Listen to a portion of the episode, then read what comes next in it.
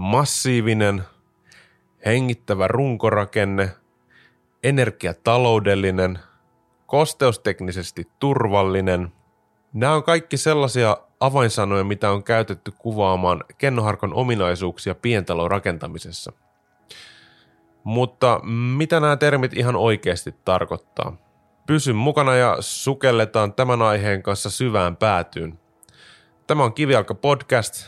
Minä olen Jarno Kylmänen ja sit mennään.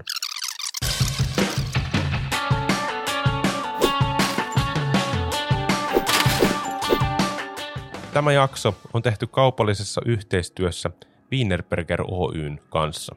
Tervetuloa Kivijalka-podcastin jakson pariin.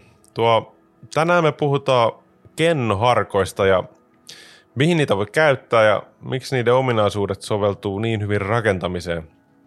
Ja tästä aiheesta täällä keskustelmassa mun kanssani on Antti Taivalkangas. Tuo, sä voisit tähän alkuun esitellä itse vähän paremmin ja miksi mä juttelen just sun kanssa tästä aiheesta. Kiitokset Jarno ja kiitokset kutsusta.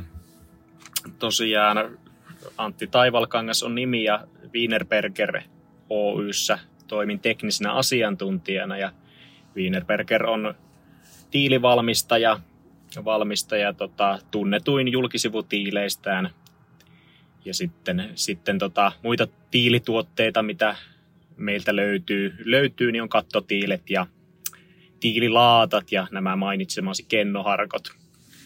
Ehkä tähän niin kuin niille, jotka eivät tiilen ja harkon, harkon eroa tiedä, niin siinä semmoinen suurin ero on, että harkko, harkko on nimitys niille tuotteille, joita käytetään rakennuksen rungossa. Ja tiili on sitten vähän pienempi ja sit yleensä käytetään julkisivuverhouksissa, kun tehdään julkisivumuurausta tai väliseinä tiiliä. Me päästiin heti, heti asian ytimeen.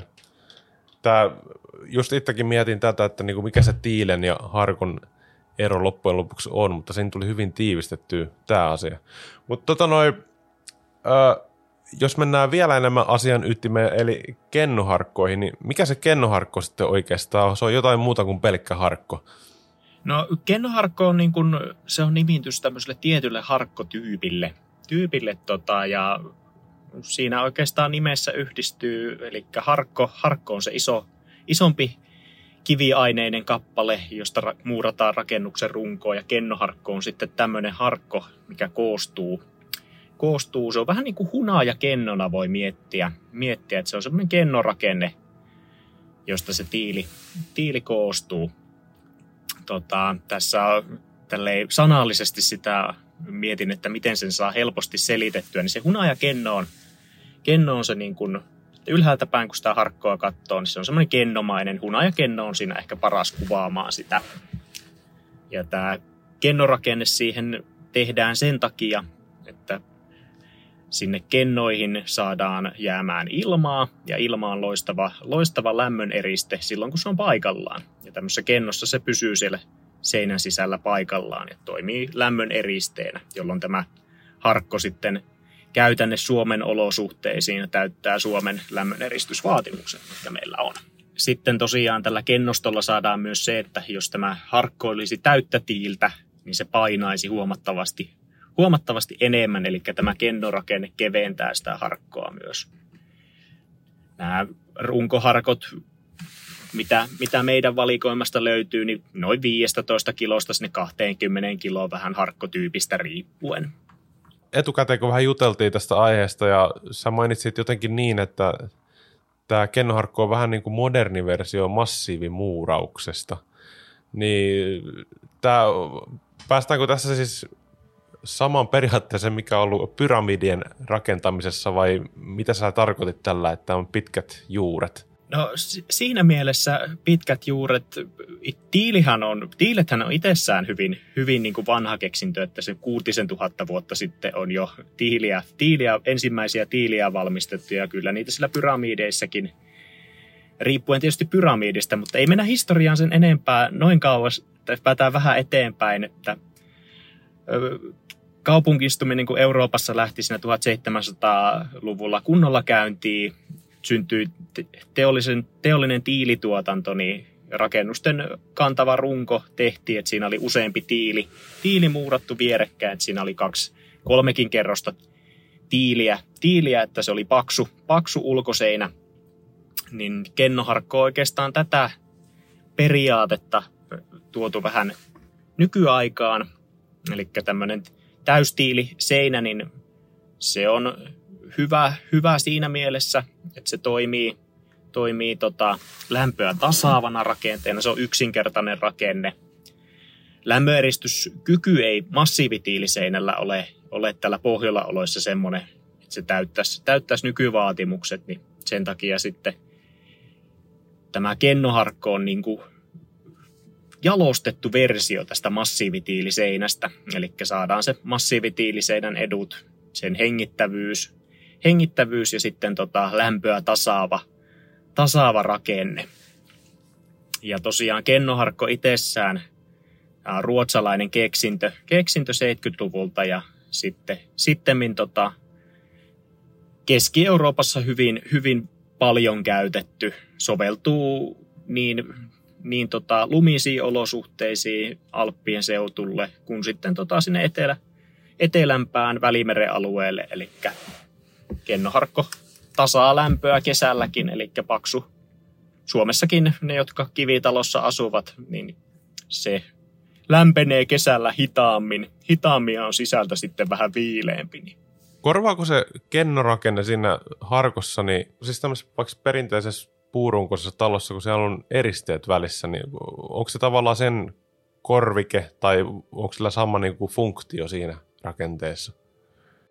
Juu, eli se on se ken, kennoston ideana siinä on nimenomaan, että sinne saadaan, saadaan se joko ilma seisomaan, seisomaan siellä kennossa siinä seinän sisällä, tai sitten voidaan käyttää tämmöistä vulkaanista kiveä, kiveä tota, perliitti on tuoten nimeltään, eli poltettu laavakivi, joka on todella todella kevyttä, niin sitä käytetään näissä kennoissa myös täytteenä, ja se parantaa pikkusen vielä sitä lämmön eristyskykyä.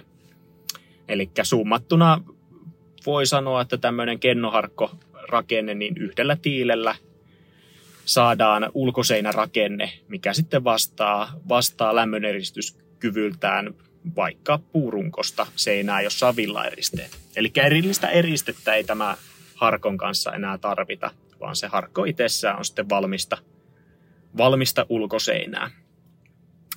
Se siinä täytyy huomioida, että siihen kun se on muurattu rakenne, niin se harkon sisä- ja ulkopintaan täytyy vähintään tehdä tasaus. Tasaus sitten, tota, ei voi jättää, jättää muurauspinnalle. Eli sementti- tai kipsipohjainen tasote, tasote sitten tota, sisä- ja ulkopuolelle. Ja ulkopuolelle, jos vielä haluaa, niin siihen käy, että siihen voi tehdä ilmaraon ja vielä erillisen tiilimuurauksen tai sitten lautaverhouksenkin, kunhan sinne vaan jättää koolauspuilla ilmaväli, eli ei laudota suoraan kiinni tuohon harkkoon. Toinen asia, mikä tuosta aikaisemmassa jäi mieleen, kun sä mainitsit ominaisuuksissa, että se on hengittävä materiaali, niin mitä se hengittävyys tarkoittaa käytännössä ja mitä hyötyy siitä? Se perustuu heng- tämä hengittävyys tässä rakenteessa siihen, että siellä ei ole erillistä eristekerrosta, vaan se harkko on se on yksi aineinen. Se on samanlainen kautta, kautta sen koko seinärakenteen. Ja tämä sitten aiheuttaa, aiheuttaa sen, että talvella, talvella ja kesällä, kun lämpötila ja kosteus muuttuu ulkona ja sisällä, niin se tasaa sitä kosteutta ja lämpöä sinne seinän sisällä. Eli sinne ei muodostu semmoista yhtä tiettyä kohtaa, mihin kosteus sitten pyrkisi enemmän tiivistymään. Niin se on tämmöinen tällä, tällä tavalla se hengittävyys. Ja siitä syystä tätä harkkoa ei saa sisäpuolelta, vaikka siihen ei saa semmoista kalvomaista paksua muovimaalia vetästä. Eli se muodostaa, sit voi miettiä, että on niinku harkkorakenne, jonka sisäpuolella on muovi, ja se muovi estää sen sisäpuolisen vesihöyryn imeytymisen ja tasautumisen tähän seinään. Eli tämä on se niin kuin rakenteen hengittävyys. Eli jos on kauhean, kauhean kuuma sisällä, sisällä, niin se myös sitten, jos tasaa sitä lämpötilaa ja kosteutta siihen seinään. Vielä, vielä sen verran, että tämä on se suurin syy, miksi sitä käytetään paljon, paljon myös Välimeren maissa, missä yölämpötilat kuitenkin päivälämpötilaan nähden voi olla hyvinkin matalat, niin sitten yöaikaan se harkko viilenee ja sitten päiväsaikaan, tota, kun kuumenee, niin se ei heti kuumene se harkko, vaan pitää sitä rakennusta sisäpuolelta sitten tota, viileämpänä. Toimii myös Suomen kesässä, että kyllä näillä helteillä, helteillä sitten, jos ei ole, ole viileitä öitä, niin toimii tälleen hyvin, hyvin tota, tasaavasti. Ja tämä on oikeastaan se, että miksi, miksi sitten tätä harkkorakennetta on niin kuin aikanaan kehitetty, kun nämä ominaisuudet on täystiilitaloilla huomattu, että kun on tämmöinen massiivinen, massiivinen tota, ulkoseinä, millä on lämmön varastointikykyä, niin se tasaa sitä lämpötilaa. Mutta toisaalta sitten, kun on haluttu myös parantaa sitä, että se lämmön eristämiskyky olisi, olisi hyvä, niin on tämmöinen kennorakenne kehitetty. No, mitä sitten nämä kennoharkot, niin onko niitä sitten vähän riippuen käyttökohteesta, niin onko niissä harkoissa jotakin eroja vai onko se yksi harkkotyyppi, joka sopii jokaiseen paikkaan? No näissä, näissä pikkusen on eroja. eroja tota, ehkä suurin ero, minkä aikaisemmin mainitsinkin, on, että tässä kennorakenteessa täytteenä voi olla joko ilma tai tämä vulkaaninen kiviaines. Se on tämmöistä valkoista, valkoista perliitti, perliittirouhetta, joka on tosiaan sitä laavakiveä, joka on vielä poltettu, poltettu huokosemmaksi. Niin tämä on oikeastaan se niin kuin suurin ero eri harkkotyyppeissä, että onko se ilmatäytteinen vai perliittitäytteinen. Ja perliittitäyttöisellä harkolla päästään pikkusen, pikkusen tota, ohuempaa ulkoseinärakenteeseen. Eli se on pikkusen parempi eriste, eriste ja sitä kautta se harkon leveys voi olla vähän vähemmän. Ja se on oikeastaan tämä harkon niin kuin suunnittelussa ja käytössä huomioitava asia. Eli sen harkon ulkoseinän paksuus tällä harkolla, jos käytetään ilmatäytteistä harkkoa, niin se on 490 milliä. Ja sitten perliittitäyttöisellä harkolla sitä pystytään pikkusen pienentämään joko 425 tai 365 milliä. Mutta onko se ainoa syy tavallaan, se ei niinku rakenteen kestävyyteen vaikuta mitään, vaan pelkästään siihen eristävyyteen. Eli, eli tarkoitan sillä sitä, että niinku, se, että niinku, jos on ohuempi harkko, niin se ainoa syy on vaan se, että saadaan pienempää tilaa, mutta kummassakin vaikka kantavuus on samanlainen. Se harkon leveys vaikuttaa myös siihen kantavuuteen. Eli ohuemmilla harkoilla ei ihan niin paljon kantokykyä ole, ole mutta pientalorakentamisessa nämä kaikki mainitsemat kolme harkkoleveyttä, niin sillä saadaan semmoista kaksi-kolme kerroksiset rakennukset. Kolmekerroksiset, jos suunnitellaan, suunnitellaan ja mietitään se, mutta kaksikerrokset rakennukset onnistuu käytännössä, käytännössä niin kuin aina. Ja sitten on olemassa tämmöinen paksumpi 490 harkko, harkko, jota pystytään käyttämään myös kerrostalorakentamisessa. Ja jos on korkeampia, korkeampia seinärakenteita, niin sillä päästään sinne kuuteen kerrokseen. Eli ihan kerrostalorakentamista. Suomessa, Suomessa on muutama, muutama kohde, mutta Keski-Euroopassa käytetään semmoista neljä, viisikerroksista kerrostaloa tehdään ihan harkkomuuraamalla. Eli tehdään, jos, jos tämmöistä kerrostaloa lähdetään rakentamaan, niin äh, rakennetaanko se ihan niin kuin harkkorivi kerrallaan vai onko se jotakin valmiit elementtejä, mikä on niin kuin esivalmistettu vai millä kerrostalon prosessi menee tuommoisessa? No kerrostaloprosessi menee tässä, tota, niin kuin sanoin, niin se on harkko, harkkorivi kerrallaan muuraamalla. Se on, siinä, siinä mielessä ollaan palattu siihen niin kuin 1800-luvun, 900-luvun alun rakentamiseen, kun on tehty massiivi, massiivi muuraamalla ulkoseinää. Niin sinne tehdään perustukset työmaalle, sitten välipohjana, alapohjana voi olla joko paikalla valettu betonilaatta tai ontelolaatta, ja siitä sitten tehdään tasaus, tasaus valuu sinne ensimmäisen kennoharkon alapuolelle – ja sitten, sitten siitä lähdetään muuraamaan ylöspäin. Ja näissä harkoissa oikeastaan semmoinen huomioitava, eli ne tuotannossa kun valmistetaan, niin ne sahataan ensin pystysuunnassa ja sen jälkeen niille tehdään vielä hionta. Eli ne on pysty, pystysuunnassa se harkon korkeus on vakio.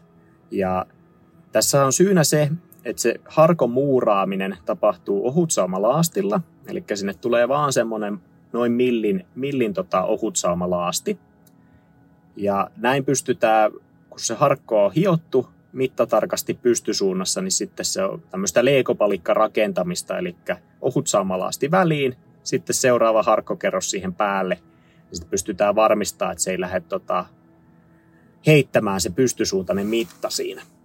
Mitä siinä äh, saumauksessa, niin mä jäin miettimään sitä kennorakennetta, niin jos sulla vaikka, puhutaan vaikka parikerroksista omakotitalosta, niin onko se idea, että ne ö, kennot on läpi saakka auki, vai onko se aina sillä, että se ohutsaumalasti tavallaan sulkee sen yhden tiilen, että siinä on niin kuin, tulee yhden tiilen kokoinen blokki, ja että se, se, tavallaan se kennosto ei jatku niin kuin yhtenä tunnelina ylös saakka, vai millä se menee? se ohut sama laasti, laasti sulkee siinä, sulkee sitä, että se kennosto ei. Siellä voi olla semmoisia muutaman tiilen tota, korkusia, jos on ilmatäytteisiä harkkoja ilma, tai ilmatäytteisiä kennoja, niin silloin siinä se ohut laasti voi jossain kohtaa se kennosto on sen verran pientä, että se hyvin peittää, peittää siinä aina vaakasaumassa sen, niin siellä on tosiaan aina tämmöisiä tiilen kokoisia alueita. Jossain kohtaa voi olla pikkusen korkeampiakin. Ja nämä harkot, niin ne muurataan puolen kiven, puolen kiven limityksellä. Eli siitäkin tulee sitten, että ne ei jatku semmoisena holvimaisena ylhäältä alas. Ja sitten perliittitäyttöinen harkko, niin se perliitti itsessään, niin se siellä sitten estää se ilman liikkumisen, eli se ilma pysyy siinä perliitin kohdalla paikallaan ja toimii, toimii eristeenä. Ja jos miettii, miettii tämän niin kuin harkon rakentamista, niin tuossa äsken jo sanoin, niin tosiaan kun se on mittatarkkaa pystysuunnassa, niin se on ole, oleellista itse asiassa kaikilla harkkotuotteilla, että kor, lähtökorko, mistä lähdetään alaosassa tekemään sitä seinää, että se on kohdallaan. kohdallaan ja sitten semmoinen, että siinä on hyvä, hyvä niin kuin yleensä miettiä vähän ikkunoiden ja ovien paikkaa. Eli ei tarvii sitten, näitä harkkoja löytyy, löytyy puolikas harkkoina, jolla pystytään sitten tota sitä limitystä oven kohdalla. Oven kohdalla tota, ei tarvitse harkkoja sahata, vaan valmiiksi tämmöisiä puolikasharkkoja. Niin sitten saadaan helpotettua sitä työtä, työtä eli näiden harkkojen sahaus on työmaalla jäisi minimiin. Ja se on semmoinen, mikä on hyvä suunnittelussa huomioida, että vähän on mietittynä ne harkkojen harkkojen muuraus ja sitten aukkojen, aukkojen paikat. Mit, mitäs tällä omakotityömaalla, niin tuo, jos puhutaan muuraamisesta, niin sitten tulee heti mieleen, että se on kyllä sitten niin ammattimiehen työtä, että tulee viimeisen päälle suorat linjat. Muutenkin tänä päivänä, tänä päivänä tämä oma toimirakentaminen on vähentynyt tosi paljon, mutta noin niin kuin jos miettii sitä yleisesti sitä vaativuutta, sitä muuraamisen vaativuutta, että onko se jotakin erikois, erikoistaitoja, mikä pitää opetella ensin ennen kuin lähtee kennoharkkoa muuraamaan? Siinä mielessä nämä poroton, poroton kennoharkot ovat, kuten taisin todeta, että semmoista leekopalikka rakentamista. Se on oikeastaan huolellisuus on se, oli se sitten niin kuin oma toimirakentaja tai ammattirakentaja, niin sillä huolellisuudella ja pienellä alkumietinnöllä pääsee pitkälle. Harkkomuuraus itsessään on simppeliä, simppeliä pohjaan kunnossa ja sitten se on ihan tämmöinen ohut saumalaasti, siihen, se, siihen sekoitetaan vesi, vesi ja sitten tota, sitä levitetään siihen harkkokerroksen päälle ja nostetaan sitten seuraavaa harkkoriviä paikalleen ja sen saa hyvin onnistumaan silloin, silloin kun on ohjainlangat siellä, siellä sitten, mitkä merkkaa seinälinjojen paikat, niin käytämme aina tuota meidän omaa toimitusjohtajaa esimerkkinä, että hän on, ei ole ammattimuurari, mutta on oman talonsa kennoharkot muurannut. Hei, voitaisiin vähän niin kuin rautalangasta ja vääntää tämä, jos puhutaan nyt omakotitalosta, ihan semmoista ei mitenkään erikoista, vaan ihan tämmöistä normaalista ihmisen omakotitalosta, niin jos sä lähdet tekemään sitä kennoharkosta, niin miten siinä menee se prosessi, sanotaan niin kuin suunnittelusta ja tavaratilaamisesta ja rakentamisesta siihen saakka, että se kennoharkon osuus on tehty, niin mitä kaikkea sun pitää ottaa huomioon silloin, miten se, niin kuin se järjestys ja asiat menee oikealta tavalla eteenpäin? Omatoimilla rakentajille niin kuin ehkä vinkkinä annan sen, että siinä vaiheessa, suunnittelun alkuvaiheessa on ehkä ne tärkeimmät päätökset siinä niin kuin koko hankkeessa. Eli minkälainen runko, runko siihen taloon tulee.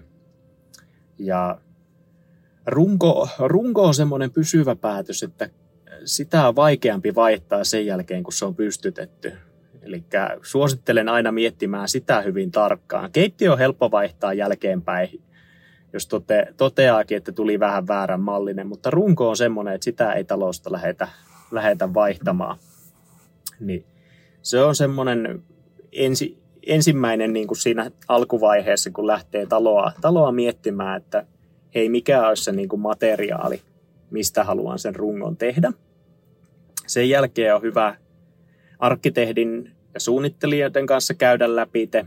Eli kennoharkolla semmoinen huomioitava asia on tämän harkon paksuus. Eli se on sen neljä, ohuin on se 365 milliä paksu harkko ja sitten on 425 ja 490 milliä paksut poroton, poroton kennoharkot ja tosiaan näistä sitten se on semmoinen, mitä joutuu huomioimaan siinä suunnittelussa vähän sen. Eli se on paksumpi, paksumpi kuin sitten tota, mitä olisi vastaava puurunkoinen talo. Tämä, tämä on semmoinen, mitä siinä vaiheessa tarvii huomioida. Ja sitten mainitsinkin niistä aukkojen sijainneista. Ne on semmoiset hyvät huomioitavat. Sen jälkeen, tota, kun on kun siellä on työmaalla, työmaalla tai kun on rakentaja on päättänyt, että okei, mä haluan kenno harkkotalon talon ja suunnitelmat on tehty, niin siinä oikeastaan suunnitteluvaiheessa hy, hyvissä ajoin kannattaa sitten olla yhteydessä, yhteydessä, jos on suunnittelijoilla kysymyksiä siitä, että mitä, mitä tarvii huomioida tässä suunnittelussa –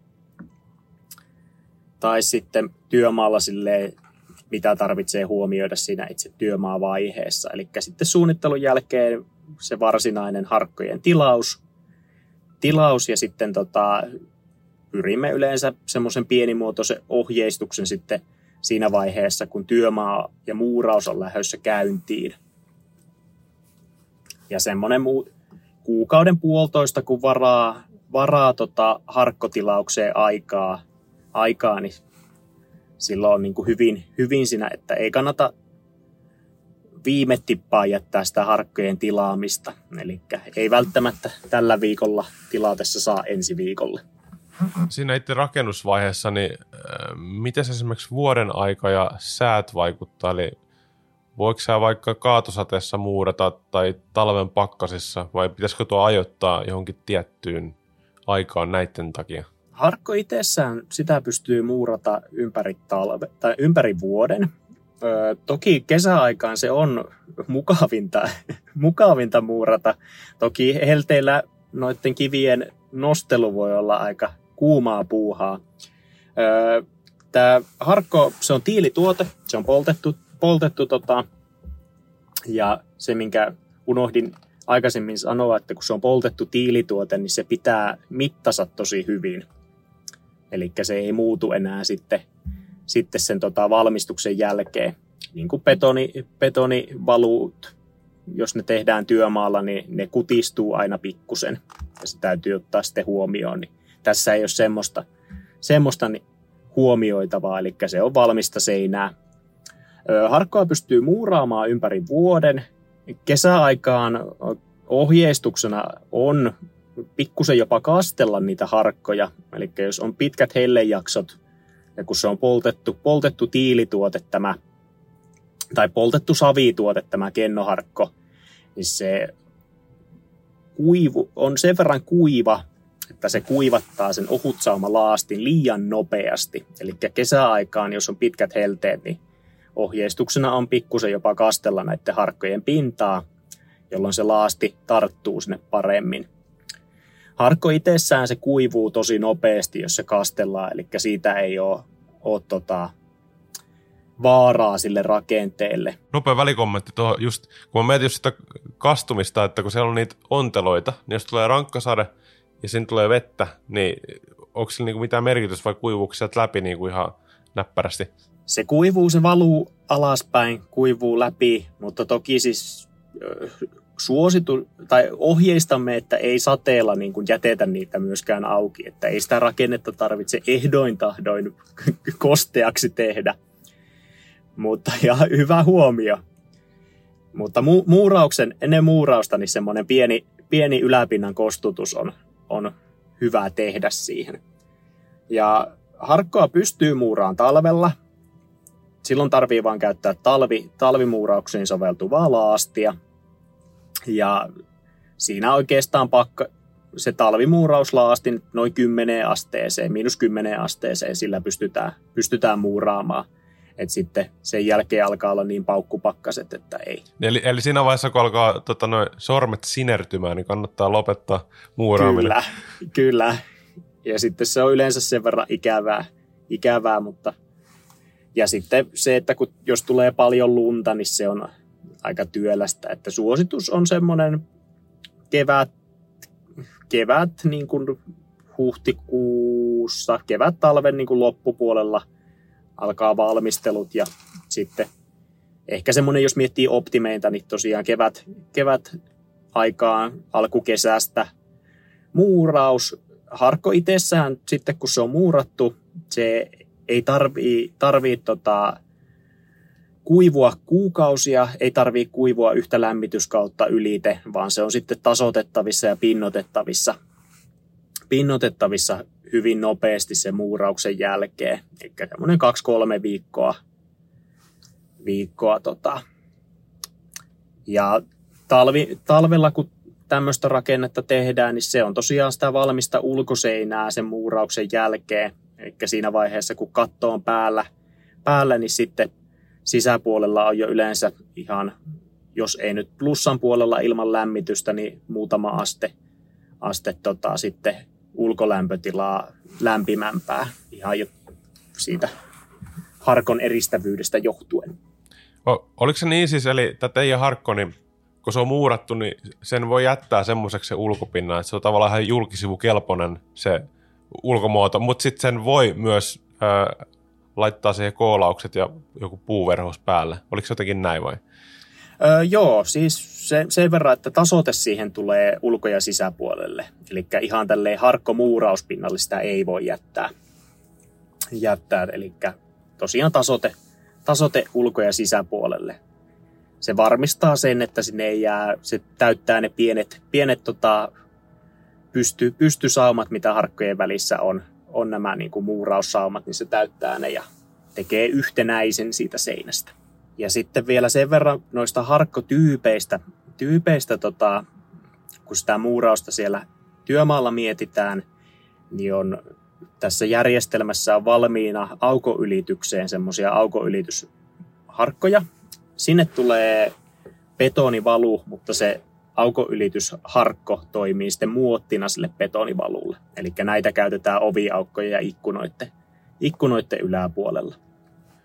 Saatoit jo mainita siitä, mutta koska kertas on opintojen äiti, niin äh, kerro vielä se, äh, se sisäpuolinen tasotus. Eli mitä siinä pitää laittaa ennen kuin sä voit laittaa vaikka tapetin seinä, jos haluat laittaa tapetin, niin mitä siihen tulee ennen sitä tapettiin? Öö, sinne tulee jo öö, vähintään, vähintään tota sementti- tai kipsipohjainen tasote.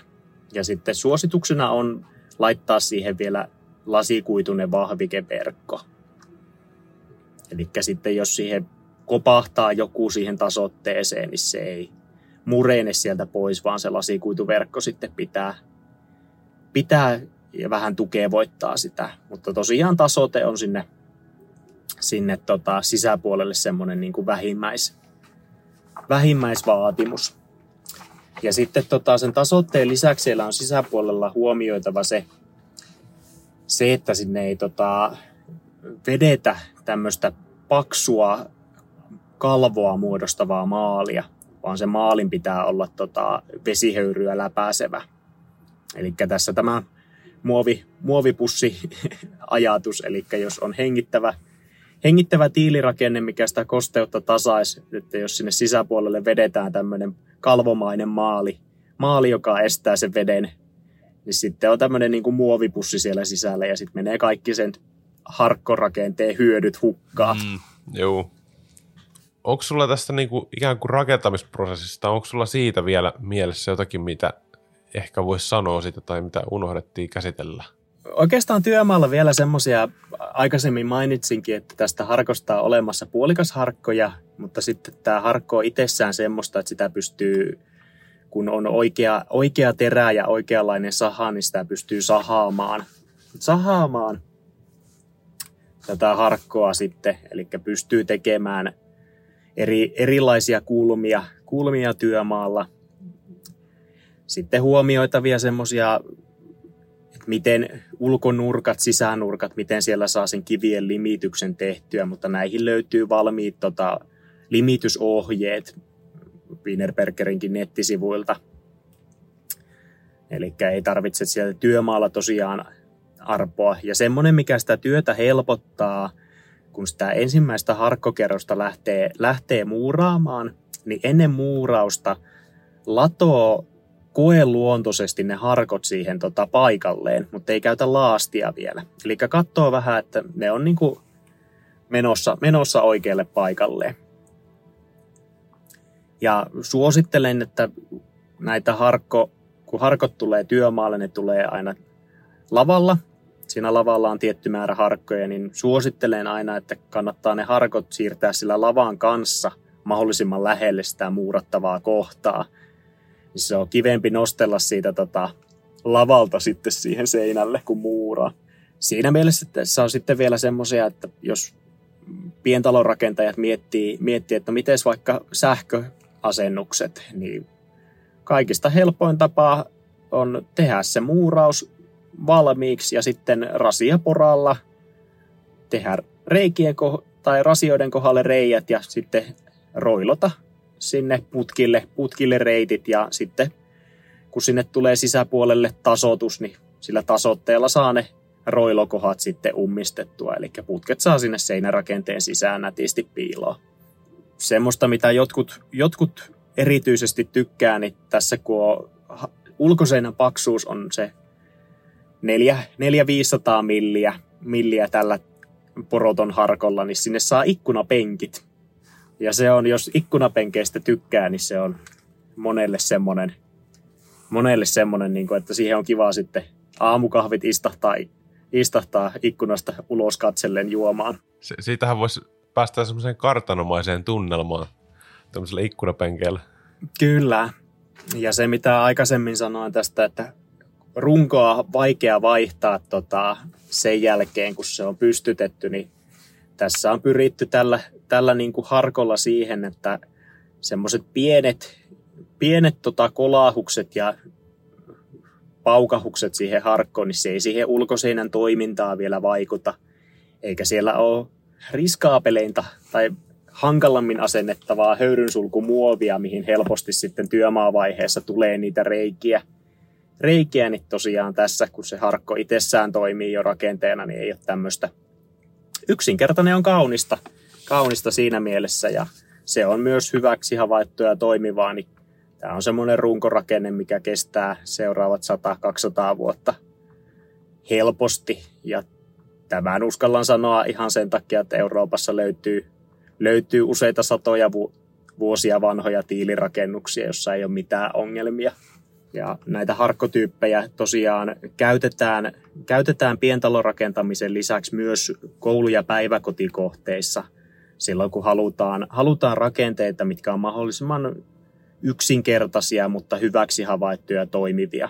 Eli siellä toimii, toimii hyvin, kun on, on tämmöinen lämpöä ja kosteutta tasaava ulkoseinärakenne, niin se toimii oikein hyvin, varsinkin koulu, koulut ja päiväkodit sitten, kun on useita satoja lapsiakin, niin siellä sitten on kivaa, kun luokkailmakaan ei lämpene ihan niin nopeasti ja tämä vähän, vähän tasaa sitä kosteutta ja lämpöä.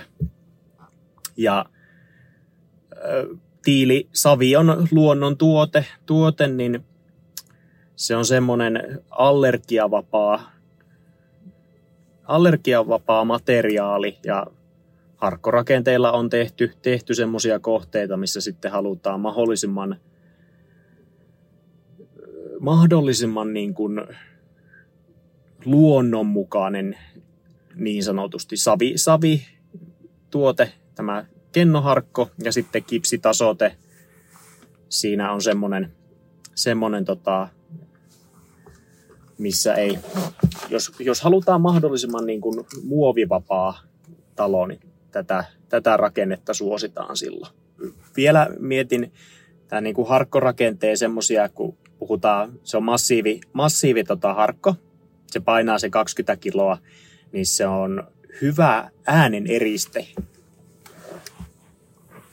Ja tätä, tätä harkkoa käytetään hyvin paljon silleen, että jos halutaan lentomelualueella ja muualla, muualla niin kuin ääneneristävä seinä, niin 40, jopa 50 desibeliä sitten saadaan ääneneristävyyttä tämmöisellä, tämmöisellä massiivisella kennoharkolla.